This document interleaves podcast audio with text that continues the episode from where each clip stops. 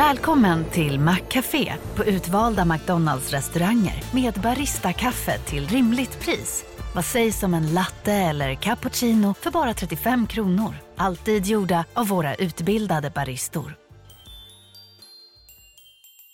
Hej, Susanne Axel här. När du gör som jag och listar dig på en av Krys vårdcentraler får du en fast läkarkontakt som kan din sjukdomshistoria. Du får träffa erfarna specialister, tillgång till lättakuten och så kan du chatta med vårdpersonalen.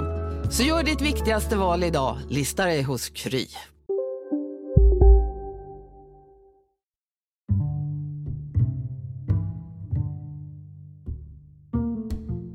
Från Monopol Media, det här är Kapitalet. Jag heter Gunnar Harjus. Jag heter Jakob Bursell. Och som vanligt, är man intresserad av att höra den här podden utan reklam så kan man gå in på monopol.se kapitalet. Just det.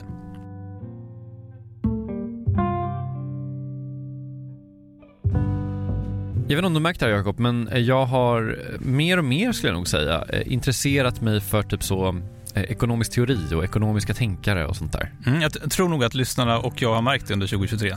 Även 2022, kanske 2021 ja. också. Eh, och så här, jag tror nog att så här, även om jag inte håller med dem allihopa så är liksom ambitionen ofta så otroligt bra och så otroligt stor hos de här tänkarna. Alltså om man tittar på Hayek eller Keynes som är liksom ganska motsatta, de har ganska motsatta åsikter om, om hur den här världen ska funka. Liksom vem som helst egentligen av 1900-talets stora ekonomiska tänkare. Så finns det liksom en ambition som går bortom bara ekonomi. Alltså de vill göra någonting som liksom alla människor ska må bättre av eller så här, skapa fred eller skapa välstånd för alla människor. Liksom så stora saker. Just det, och, och, så har de ekonomi som ett verktyg för, för, att uppnå det här. Ja, och det tycker jag är så himla härligt, ett härligt sätt att tänka på tycker jag. Alltså, vi har skapat det här superintrikata systemet som vi kallar för en ekonomi och så tänker de här människorna att man inte bara kan liksom studera det här systemet utan man kan också använda systemet för att liksom lösa världens problem. Det är nästan som att de tänker att så här, ekonomi är ett vapen. Alltså så här, vi människor har gått med på att pengar finns och så länge vi har den premissen så kan man liksom använda pengar för att skapa typ en bättre värld på något ja. sätt. Ja, men jag är med på vad du menar. Det är en fin tanke. Men jag kan också känna, som man ju kan känna ibland, eh, att det var bättre förr. alltså ekonomer nu, alltså, de kanske mest skriver saker som typ hur ska vi kunna skapa incitament för att välja rätt ekvilibrium eller karaktärisera stabilitetsgrader i icke-linjära dynamiska modeller eller sånt där. ja. Och alltså A, jag vet att man höll på med sånt förr också. B, det kan vara svinviktigt att göra det. Och C, det är inte så att alla håller på med det idag. Men det liksom känns som att vi liksom, vi har liksom inte det här projektet längre på det sättet det, det har liksom blivit mer liksom instrumentellt på något sätt. Det är inte det här av använd ekonomi för att förbättra världen, utan det är mer som någon form av... Nej men typ ja. världsfred är typ inte målet riktigt på det sättet. Nej. Det är ju känslan i alla fall.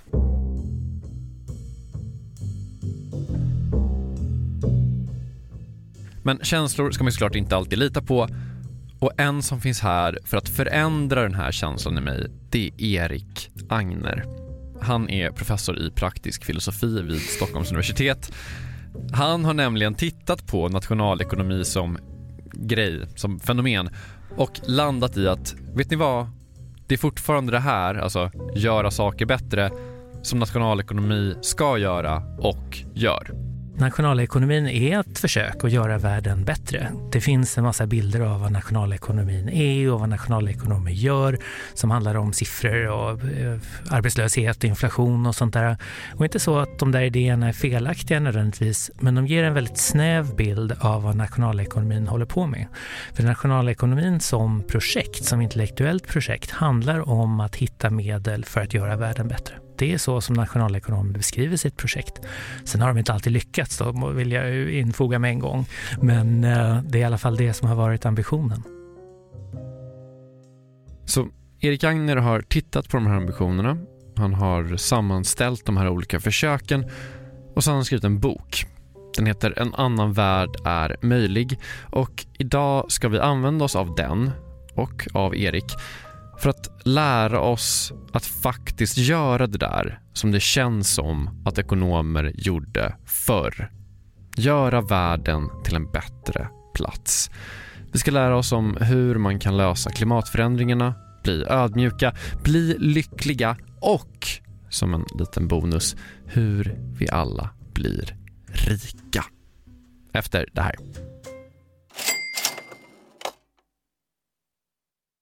Kapitalet sponsras av SPP och Storebrand Asset Management.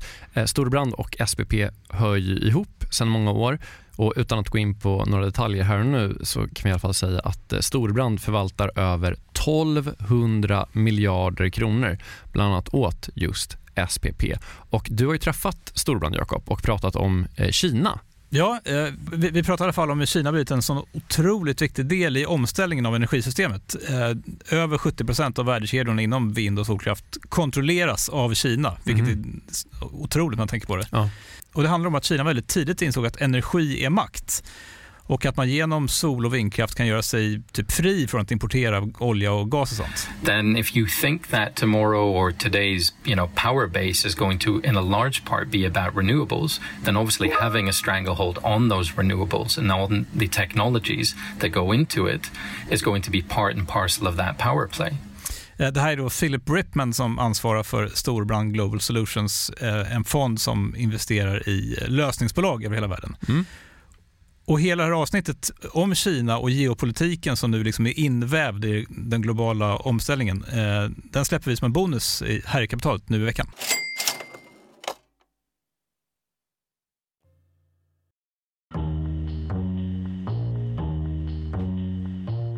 Erik Agner, professor i praktisk filosofi vid Stockholms universitet, har tänkt massa på hur vi kan använda ekonomi för att förändra världen. Till det bättre, kanske vi ska säga också. Och Du sa ju innan att, att vi ska gå igenom hur vi kan använda ekonomi för att lära oss bli ödmjuka, ja. rika, lyckliga och för att lösa klimatförändringarna. Ja, ja. låga ambitioner idag. Ja. Eh, men innan vi kommer dit, varför skulle just nationalekonomi kunna lösa de här sakerna överhuvudtaget? Ja, men alltså så här, man kanske brukar tänka på att liksom nationalekonomer, de, har, de är ganska snäva. De är väldigt upphängda vid saker som pengar. Och det är inte alls sant, för nationalekonomin handlar om allting som gör livet värt att levas, allting som är bra att ha i projektet att leva bättre liv och bygga en bättre värld. Själva definitionen på nationalekonomi handlar om hur man fattar rimliga beslut när tillgångarna är begränsade ehm, och ingenting annat. Ganska upphängda vid pengar är ni väl ändå? Man mäter ofta saker och ting i pengar. Om man mäter mänsklig välfärd till exempel så faller det sig naturligt att mäta det i kronor och ören. Men det som nationalekonomer är ute efter är ofta ganska långt borta från sådana här marknader där man köper saker och ting på eh, öppen fri marknad. Så en sak till exempel som nationalekonomer ägnar sig åt är hur man fördelar saker som mänskliga organ och och eh, platser på universitet och eh, skolor och så vidare. Och det är situationer där det inte finns någon marknad där man köper saker och ting för, för pengar, men där man ändå byter saker och ting av det skälet att somliga människor har mer än man behöver och andra har mindre än vad de behöver och alla kan få det bättre om man delar prylarna på ett eller annat sätt. Men okej, de här sakerna, vilken vill du börja med? Vad, vad, vill, du, vad vill du bli först? Ödmjuk, lycklig, rik eller eh, leva på en jord som eh, inte förstörs? Uh, nej, lycklig såklart. Lycklig. Vi börjar med lycklig, okej. Okay. Då ska du få bli lycklig. Eller, du får se. En sak som nationalekonomer har understrukit är att lyckan inte är det enda som räknas. Lycka är bra av en massa olika skäl, men det finns andra värden som är viktiga också. Det kanske inte är så att nationalekonomi kan göra dig så aktivt lycklig här och nu. Utan, ja, men så här, du kanske kan lära dig att tänka på lycka på ett annat sätt. Ett forskningsprojekt som Mikael Agner gillar, det handlar om lycka och barn. Och där är insikten den att barn är någonting som man ofta vill ha i förväg. Många människor vill ha barn. Många människor som har barn är väldigt nöjda. Tillfredsställelsen är väldigt hög. Det är väldigt få ändå som vill lämna tillbaka barnen efteråt. Men om man frågar föräldrar om de är lyckliga så är de ofta mindre lyckliga än de som inte har några barn. Så att man får barn gör inte alls att man blir så lycklig som man kanske tror. Dessutom om man frågar folk hur lyckliga de är när de ägnar sig åt olika aktiviteter så är folk ofta mindre lyckliga när de är med sina barn barn än när de gör många andra saker som de skulle kunna göra istället. Hänga med sina vänner och så vidare. Ja, uh, ja. Låter det här hemskt eller sant, Jakob, du som har barn? ja, men jag, jag, jag skrattar lite. Eh, det låter ju hemskt och, och 100% eh, sant. Då skulle man ju kunna säga så här, detta är en katastrof, folk har för mycket barn, vi borde liksom ge ett negativt barnbidrag, va? vi borde ha straffskatt på barn för att göra människor lyckligare och så vidare. Men det där vore en, en, eh, ett felslut, för att barn kan göra livet bättre för människor även om det inte gör oss mera lyckliga. Till exempel om det är någonting man verkligen vill ha. Och då kan man ju då tänka så här, men det här behöver man inte nationalekonomi för att tänka sig fram till. Och, och det är säkert sant, men nationalekonomi handlar ju också om saker som preferenser och hur man kan tänka kring den typen av saker. Så att det här, det behöver liksom nödvändigtvis inte handla om huruvida du ska få barn för att bli lycklig. Utan det kanske handlar mer om att du ska välja mellan att skaffa barn eller skaffa lycka. Och de sakerna kan vara olika viktiga för olika personer. Egenvärdet ligger inte i själva saken eller tillståndet som vi är ute efter, utan i tillfredsställelsen av att få någonting som man vill ha. Så att om jag vill bli lycklig och jag blir lycklig, då har jag det bra, då lever jag ett gott liv. Mm. Om jag vill ha guldfärgade toaletter och jag får det, då har jag ett bra liv, liksom från mitt perspektiv. Och där kan människor ha lite olika bilder av, man kan ha olika preferenser helt enkelt. Du kanske vill ha lycka över allt annat. Jag kanske vill ha något helt annat. Och det är där i som, man, som det uppstår en möjlighet att säga att du och jag behöver väldigt olika saker för att leva ett gott liv.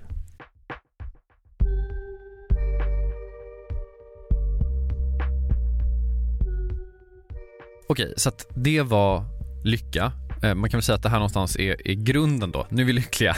Ja, tack. Varsågod. Ja. Eller så har du valt att skaffa barn. Ja. Ja, eh, men bara för den sakens skull eh, så behöver det inte det betyda att du liksom har blivit en bättre person bara för att du är lycklig. Du skulle också kunna bli mer ödmjuk, Jakob. Ja, absolut. Skojar, just du är extremt ödmjuk. Mm. Men, men jag kanske kan bli lite mer ödmjuk. Men, men alltså, finns det en, då, nu, för här, nu pratar vi om nationalekonomi, finns ja. det en definition av ödmjukhet? Nu kanske man inte tror att nationalekonomer skulle hålla på med detta eftersom de inte är kända för sin ödmjukhet. Men när nationalekonomer pratar om ödmjukhet så, har, så tänker de på vår förmåga att bedöma våra egna övertygelser och uppfattningar. Så har vi förmågan att bedöma när vi har rätt och när vi har fel, sannolikheten att vi har rätt, sannolikheten att vi har fel. Och vad forskningen pekar på då är att vi generellt Eh, nästan allihop, är eh, överkonfidenta. Alltså vi har större tilltro till våra övertygelser än vi borde. Ehm, till exempel om jag är 99 eh, säker på att jag har rätt så kanske sannolikheten att jag har rätt ligger någonstans i 60-70 intervallet. Det är väldigt stort glapp mellan hur säkra folk är och eh, hur ofta de har rätt. Hur mäter man det? Jo, det mäter man genom att ställa frågor till folk av olika slag. Eh, vad, vad är en ametist? Vad är absint? Så får man svara kanske ja, nej och sen frågar man folk hur säker är du på att ditt svar är korrekt? Vi testar då. Vad är, vad är absint för någonting? Uh, det är sprit. Uh, så här opiatbaserat. Hur, hur säker är du på det? uh, ja, men ganska säker. Vad procent? 92.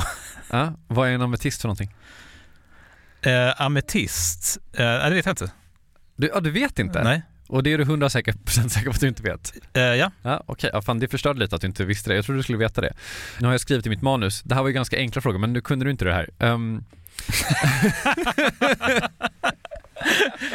aj, aj, aj. Jag, jag, tror inte att uh, det är opiater i, i absint längre, eller om det någonsin har varit, jag är lite, det är väl någon sån här malört eller något sånt där säger, kanske, ja. säger jag med 70% säkerhet. Och det kanske är så att man kan utvinna någon slags opiat från malört, det är jag 0% säker på.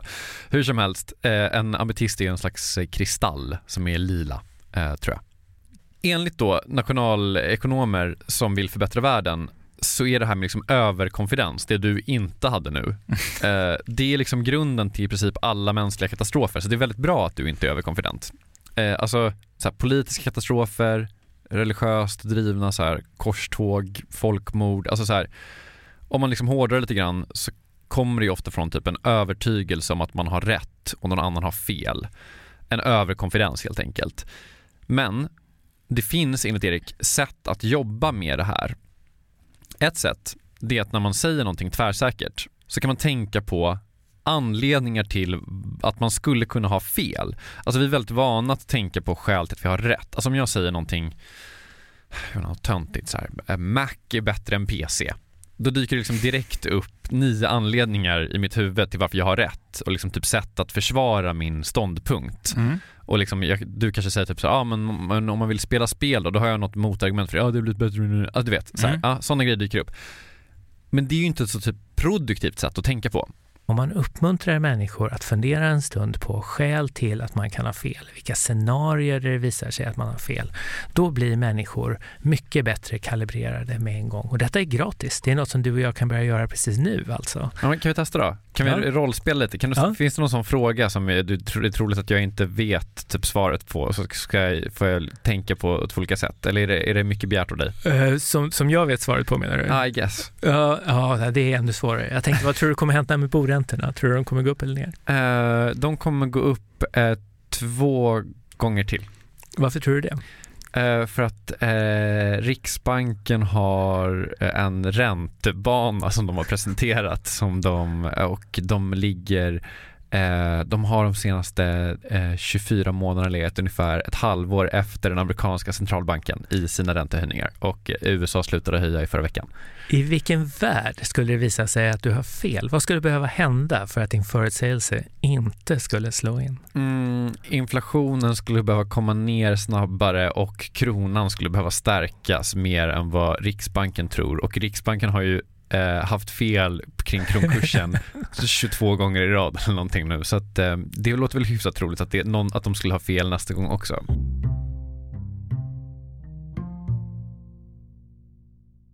Och jag menar, ehm, det är ju bra för mig att tänka att jag kanske har fel om räntebanor. Det är ju nyttigt. Eh, Men man kan också använda det liksom på ett lite mer konkret sätt för gemene person. Man kan använda det på arbetsplatser eller på andra ställen där man liksom arbetar i team på något sätt. När man är i liksom en situation där det är bra om folk faktiskt tänker lite kritiskt. Så motsatsen är ju välbekant, så här groupthink, när alla sitter runt ett bord och håller med varandra om att det här kommer bli toppen, allting kommer att gå jättebra och så vidare. Ehm, vill man undvika det så gäller det att man bygger en slags kultur där folk känner att de kan säga emot. Att det- för det första att det finns folk med lite olika erfarenheter och bakgrund och sådär runt bordet. Det är ju väldigt viktigt att inte alla har gått på samma klass på Handels. Liksom. Ehm, men sen också att man har en miljö där det är okej att ställa frågor. Vissa företag får man sparken om man liksom säger emot chefen. Och det är ju ett säkert sätt att inte få motsatta uppfattningar eh, att, på bordet. Va? Ehm, och det här att erkänna att man har fel är väldigt viktigt. Att kunna säga att äsch, det där jag sa igår, det var, visade sig vara fel. Eller det jag sa förra året, det var, det var helt fel. Där finns det också en kultur på många ställen som säger det, att man får inte ha fel. Ehm, eller det här att kunna erkänna att man inte vet. Det är också något väldigt viktigt. Att kunna säga, nej jag vet faktiskt inte, men jag kan försöka slå upp det, jag kan läsa på till nästa gång. I vissa ställen, på vissa arbetsplatser finns det en kultur som säger att jag vet inte, inte är ett godkänt svar. Och vad får man då? Jo, man får man en miljö där folk sitter och hittar på saker och försöker se självsäkra ut. Och det är ju då en, en jättestor röd flagga för den här sortens problem. Aktiemarknaden måste ju vara den plats där, där den här överkonferensen har störst förstörelsekraft. Ja, ja, alltså herregud. Hur som helst, nu har vi gjort alla människor lyckliga. Vi har gjort dem ödmjuka. Men vi är inte klara, Jakob. Nej, Nej, otroligt. Eh, Efter pausen så löser vi klimatförändringarna och berättar hur man blir rik. Häng kvar. Jakob, vi har ett samarbete med Pareto Business School och det här är jag rejält nyfiken på. För Ja. att eh, eh, så här, vi jobbar ju sida vid sida, bokstavligen, sitter bredvid varandra och då och då så håller du upp ett finger och säger nu måste du vara tyst en timme för nu ska jag eh, göra något Pareto. Exakt. Ja. Eh, Jag gillar ju att lära mig nya saker, det gör ju många journalister. Eh, Så den här våren går jag då en åtta veckor lång så kallad mini-MBA. Eh, Alltså jag hade gärna gått riktig MBA också, men, men ja, jag har inte tiden det kräver och, och framförallt har jag ingen arbetsgivare som vill betala 800 000 för att låta mig göra det. Nej, eller kanske du har. Du är ju arbetsgivare. ja, snål, snål arbetsgivare. Mm. Det- Det är då Jens Bäckbom och Mattias Eklöf, två svenska entreprenörer som har skapat den här utbildningen just eftersom det finns ett gigantiskt hål mellan typ YouTube-filmer och en, en riktig MBA. Ja, och det här är då Pareto. Exakt, Ja. Pareto MBA. Eh, Paretos utbildning kostar cirka 25 000 kronor och, och under åtta veckor så lär man sig jättepraktiska och tillämpbara modeller för hur man startar, skalar upp, driver och säljer bolag. Eh, Jens och Mattias eh, de håller själva i många av föreläsningarna. De är garvade entreprenörer båda två. Mm. Och som man så olika gästföreläsare som kom in. Mm. Typ någon kille som, som eh, var expansionschef på Spotify, någon som körde marknadsföring på Revolut, eh, en kille som driver Sveriges största campingkedja, mm. som har varit med i kapitalet faktiskt, okay. Johan Sör. Ja. Ah, just det. Också varit en helt otrolig svensk eh, entreprenör som byggt massor med grejer i Vietnam. Alltså makalösa berättelser. Oh, wow. Eh, så den här kursen består av en blandning förinspelade moment och seminarier, men man går också i då så kohorter tillsammans med andra deltagare från Sverige och utlandet. Jättenyttigt, eh, tidseffektivt och funkar jättebra för, för den som vill driva egen verksamhet som, som typ vi gör här. Eller om man typ driver projekt och affärer i större bolag. Wow. Om man är taggad på att eh, bli en del av den här, liksom, vad ska man säga, Jakob skolan om man vill bli som dig, lära sig lika mycket som, som du har lärt dig, vad, ja. vad gör man då? Eh, nästa kursstart är 5 april, så vill man ta ett kliv framåt i sin utveckling eller karriären eller så, gå då till arbetsgivaren och kolla om du inte kan gå den här utbildningen. Priset ligger alltså på 2500 euro, men ni får 10% rabatt om ni anger Monopol Media som referens när ni eh, gör er anmälan. Mm. Eh, man kan också gå in på paretoschool.com för att eh, läsa mer och ja, se lite smakprover från själva utbildningen. Då. Mm. Så att eh, man sparar jättemycket pengar för att gå Handels MBA och man sparar ytterligare pengar om man tar del av eh, Monopol Media-erbjudandet. Ja, exakt. Ja, en no-brainer som vanligt. Mm. Plus att man blir ju eh, alumnkollega med mig då. Verkligen. Så stort, stort tack till eh, Pareto Business School och eh, gå in på paretoschool.com.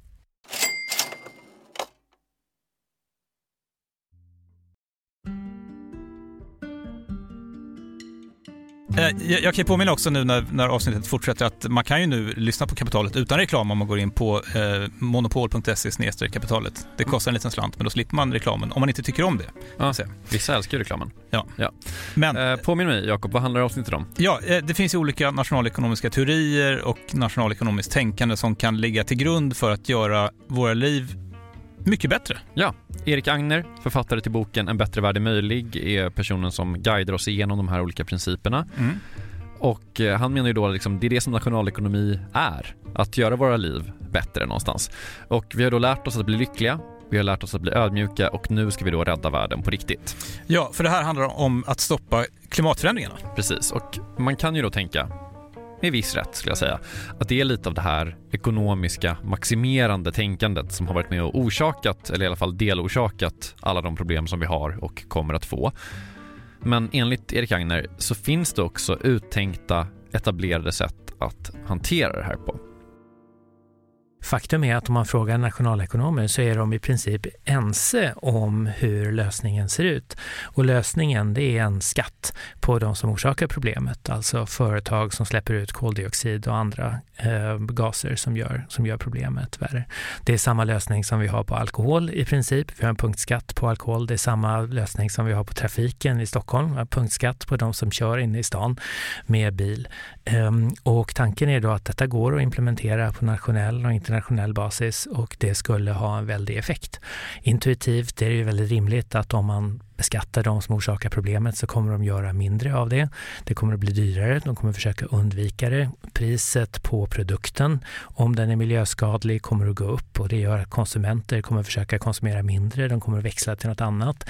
Detta kommer att leda dels att vi väljer bort den sortens produkter som orsakar problemet och väljer mer miljövänliga produkter.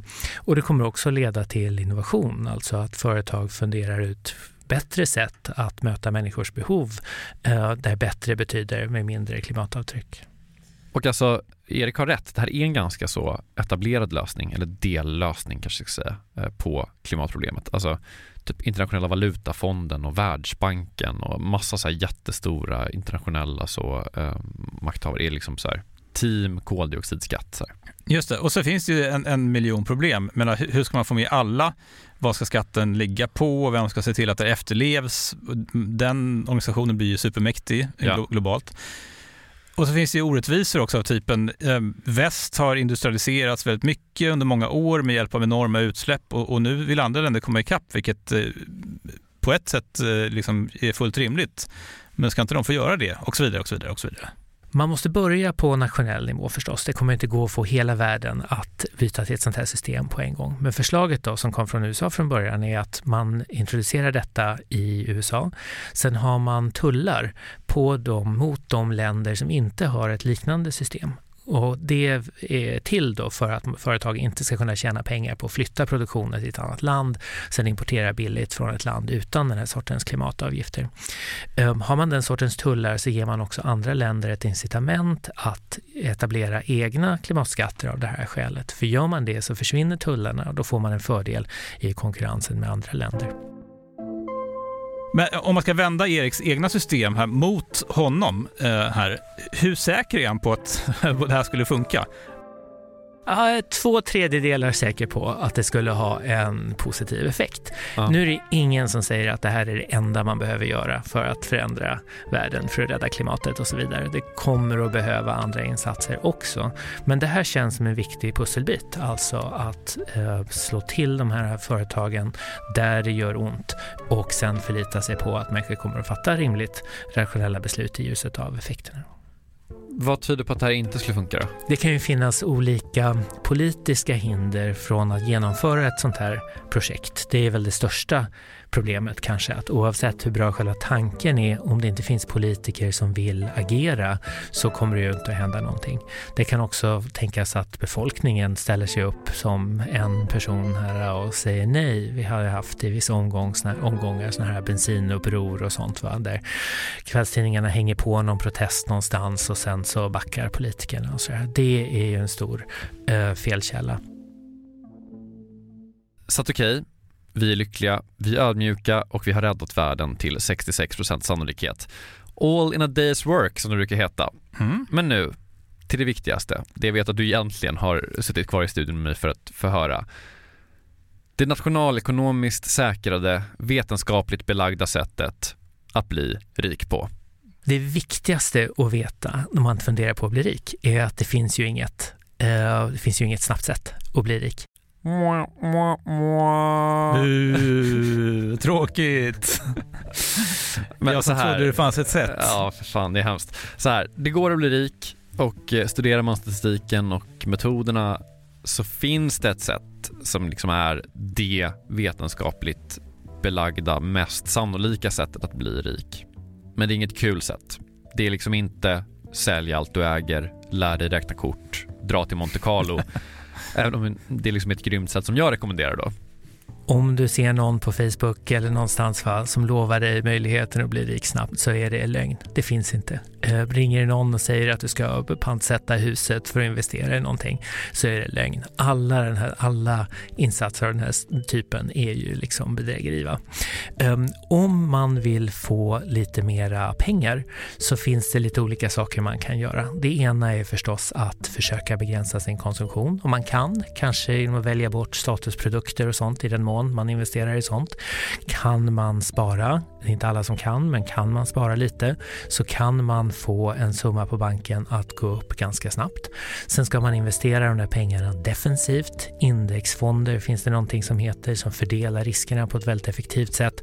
Väldigt billigt sätt att investera på. Det är det klart bästa alternativet. Än en gång så är nationalekonomer i princip överens om att det är det man ska investera i. Titta på de tre billigaste, välj en av dem så är det klart. Det här är inte någon garanti för att man blir rik. Det är inte någon garanti för att man kommer ut ur fattigdom heller. Men det här är i princip de bästa råd man kan få. Alla andra råd som utlovar mer än detta är bedrägeri. Det här är ett råd som eh, förekommit i den här podden förut. Ja, det är ju så sjukt att det inte går att lära sig att det är så här. Men, men, det är väl en sanning som man inte vill ta in för den är bara för tråkig.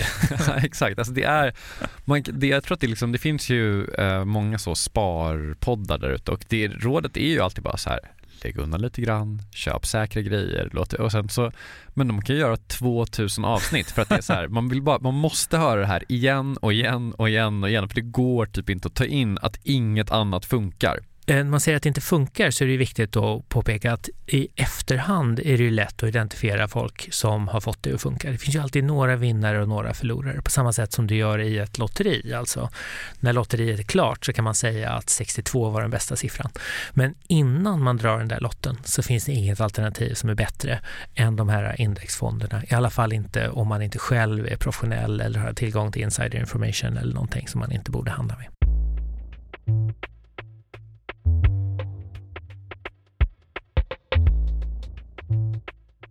Om vi vet allt det här, om vi vet eh, liksom hur man kommer ändå en rätt bra bit på att eh, förhindra klimatförändringarna, om vi vet ganska mycket om hur människor blir lyckliga, om vi vet ganska mycket om hur man inte är, hur man liksom är ödmjuk och vet rätt mycket om hur folk blir rika.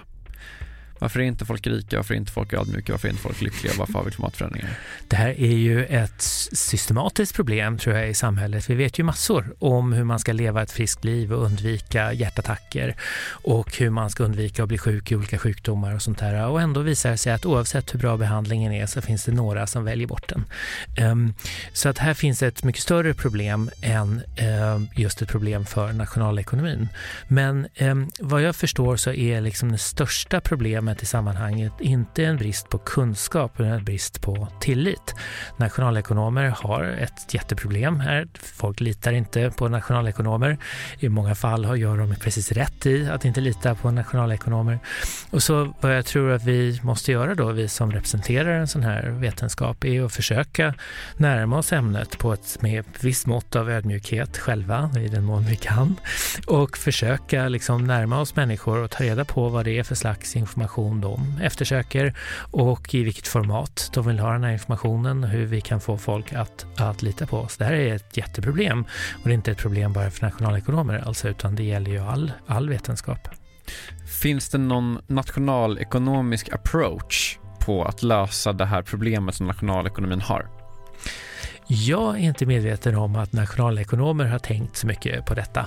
Ehm, nu har ju jag funderat en del på det eftersom jag skrivit den här boken då. Så nationalekonomer pratar mest med varann faktiskt. Det gäller nog många andra vetenskaper också, eller de allra flesta vetenskaperna. Och det är klart att det är viktigt för samhället att kommunicera internt. Men några av oss borde nog ägna lite mer tid åt att förklara vad vi håller på med. I alla fall så att folk kan skaffa sig en egen uppfattning om i vilken mån den här informationen är till gagn för dem. Sen vill jag också säga det att nationalekonomin kan ju inte lösa någonting på egen hand. Så när det gäller sådana här värderande frågor, när det gäller vad det är som är ett problem, vilka lösningar som är godtagbara, hur en bra lösning ser ut, vad vi kan tolerera, vilken slags fördelning av resurser vi vill se i samhället och så vidare. Då är det värderande frågor som kanske nationalekonomen inte har någon speciell professionell expertis om. Och där måste ju liksom allmänheten då, väljare och medborgare och andra inblandade registrera vad de har för preferenser och vad de tycker är viktigt. Så att eh, Eh, som vanligt, med andra ord, så är det kapitalet som är den enda lösningen på alla världens problem. Vi, vi är nominerade till Guldörat i årets faktapodd. Det har vi nog inte sagt i podden. Nej. Men eh, jag tycker det finns andra pris här som, som skulle kunna komma på tal. Mm. Liksom... Konstnärslön eller lön från FN eller mm. bara helt vanligt. Vi har något sånt där. Om du vill stödja podden, som nu för övrigt är slut för den här veckan, eh, så kan man gå in på monopol.se och eh, signa upp på en eller flera av våra produktioner. Eh, vi som gjort den här podden heter Gunnar Harjus och Jakob Bursell. Kristoffer Krook har inte mixat den här veckan, för han har nämligen fått ett barn. Hurra! Stort grattis från oss. Vi är tillbaka snart igen. Hej då! Hej!